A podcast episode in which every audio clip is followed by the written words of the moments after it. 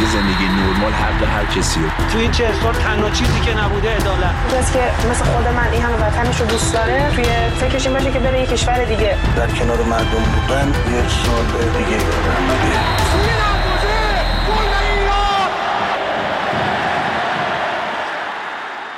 سلام به برنامه رادیویی تماشاگران خوش اومدید. کاری از گروه ورزش رادیو فردا. من سعید پیرمحمویی هستم و به همراه همکارم محسا باقری در دقایق پیش رو با شما خواهیم بود. بشنویم سرخط مهمترین خبرها در تماشاگران امروز یک شنبه 16 مهر ماه. بعد از جذب ستاره های دنیای فوتبال گام بلند عربستان برای میزبانی جام جهانی 2034 واکنش دبیرکل AFC به بازی لغو شده سپاهان و الاتحاد به نظر سیاسیون برای این بازی توجه نمی کنیم. و پایان کار کاروان ایران در بازی های آسیایی هانگژو ایران با 13 مدال طلا 21 نقره و 20 برنز در جایگاه هفتم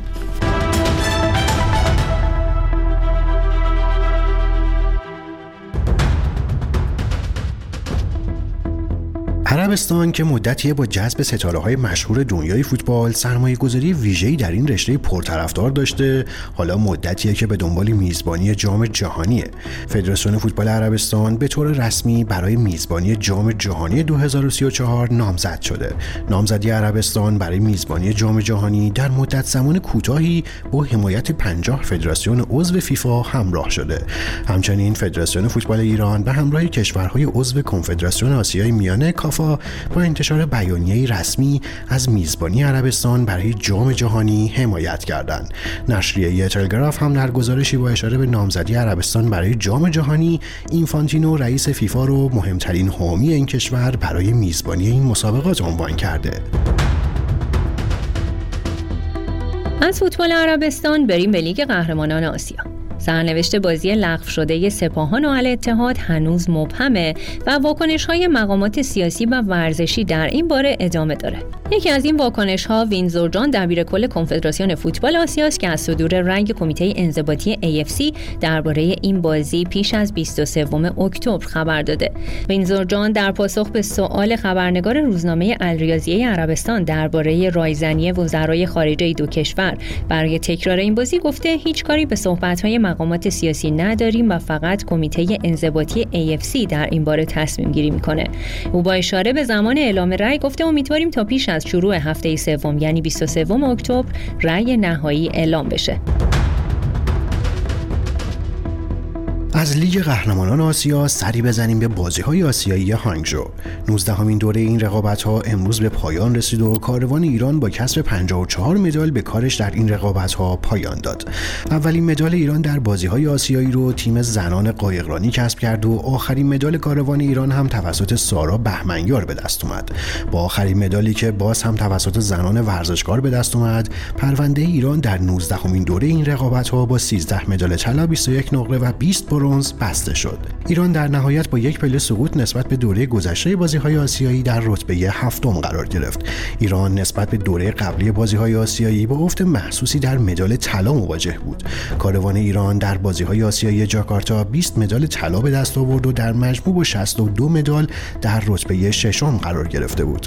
بهترین رتبه ایران در بازی های آسیایی به سال 1974 برمیگرده که با 36 مدال طلا، 28 نقره و 17 برنز در جای جایگاه دوم قرار گرفت. اما بعد از انقلاب بهترین عملکرد ایران در بازی های آسیایی به رقابت های 2010 گوانگژو برمیگرده که با 59 مدال در رتبه چهارم قرار گرفت. بازی های آسیایی 2023 هم یکی از بدترین عملکردهای ایران بود که در نهایت با عنوان هفتمی به کارش پایان داد. اما در بخش بعدی و با مهمان امشب تماشاگران درباره عملکرد ایران در بازی های آسیایی هانگجو گفتگو می‌کنیم. در بخش گفتگوی ویژه هستیم و مهدی رستنپور خبرنگار ورزشی از دانمارک همراه ماست. مهدی سلام خوش اومدی به تماشاگران.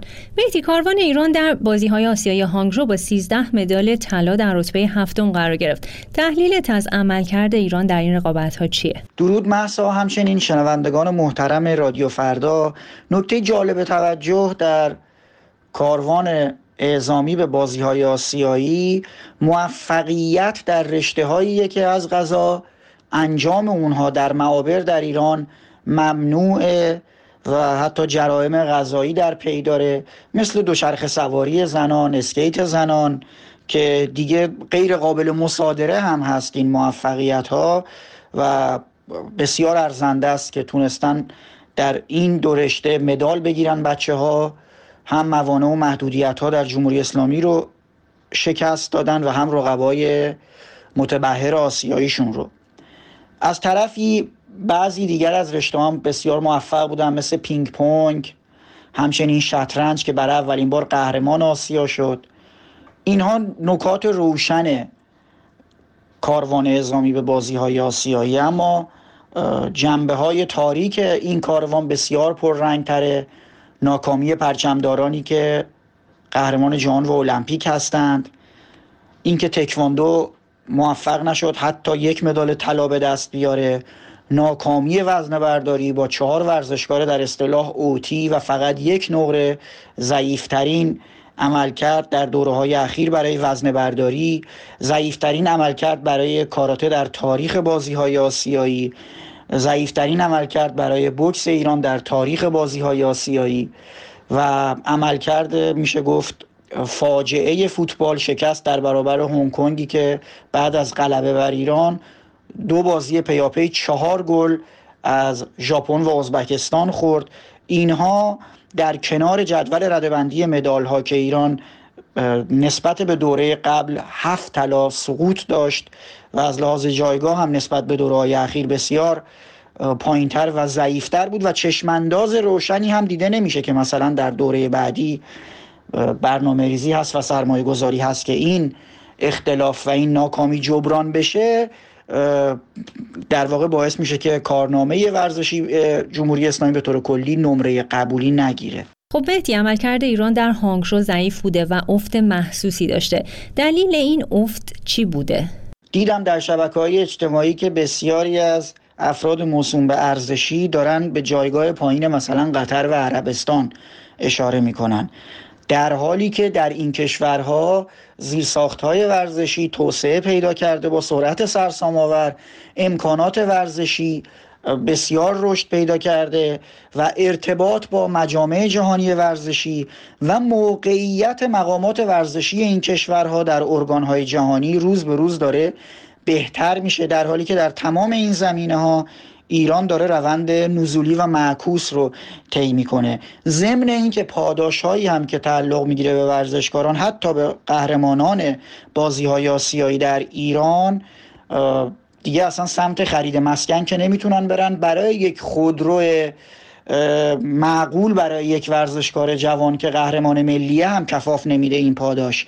خب امید با آینده هم داره کمرنگ میشه نزد قهرمانان ورزشی و آمار مهاجرت و پناهندگی هم روند رو به رشد داره. از این لحاظ این هفت طلایی که کاهش پیدا کرد نسبت به دوره قبل می‌تونه در دوره بعدی حتی از این هم کمتر بشه با خدافزی قهرمانان بزرگی مثل حسن یزدانی که به سالیان پایانی دوران ورزشیشون نزدیک میشن و جایگزینی هم برای اونها پرورش داده نشده و از طرفی می‌بینیم کشورهای نظیر بحرین هم اگرچه نمی‌تونن در فوتبال مثل قطر و عربستان سرمایه گذاری کنن اما در وزن برداری و کشتی با سرمایه گذاری که صورت دادن تونستن مدال های طلایی رو نصیب خودشون بکنن. ممنون از شما مهدی رستمپور خبرنگار ورزشی که مهمون امشب تماشاگران بودی به دقایق پایانی برنامه رسیدیم و منهای ورزش امشب. رئیس مرکز پژوهش های مجلس ایران با اشاره به افزایش بیرویه قیمت مسکن و اجاره ها گفته در یک بازه زمانی پنج ساله از سال 1397 تا 1402 قیمت مسکن و اجاره ها ده برابر شده. اما رسول خادم قهرمان سابق کشتی المپیک و جهان با انتشار همین مصاحبه از رئیس مرکز پژوهش های مجلس به این موضوع واکنش نشون داد و در اینستاگرامش نوشته دردهایی که تنها مردم به جان می‌کشند و شما گزارش می دهید. اما برنامه ورزشی تماشاگران در همین جا به پایان می‌رسه و تا روزی دیگه که از طریق رادیو فردا دوباره با شما باشیم. وقتتون بخیر. خدا نگهدارتون.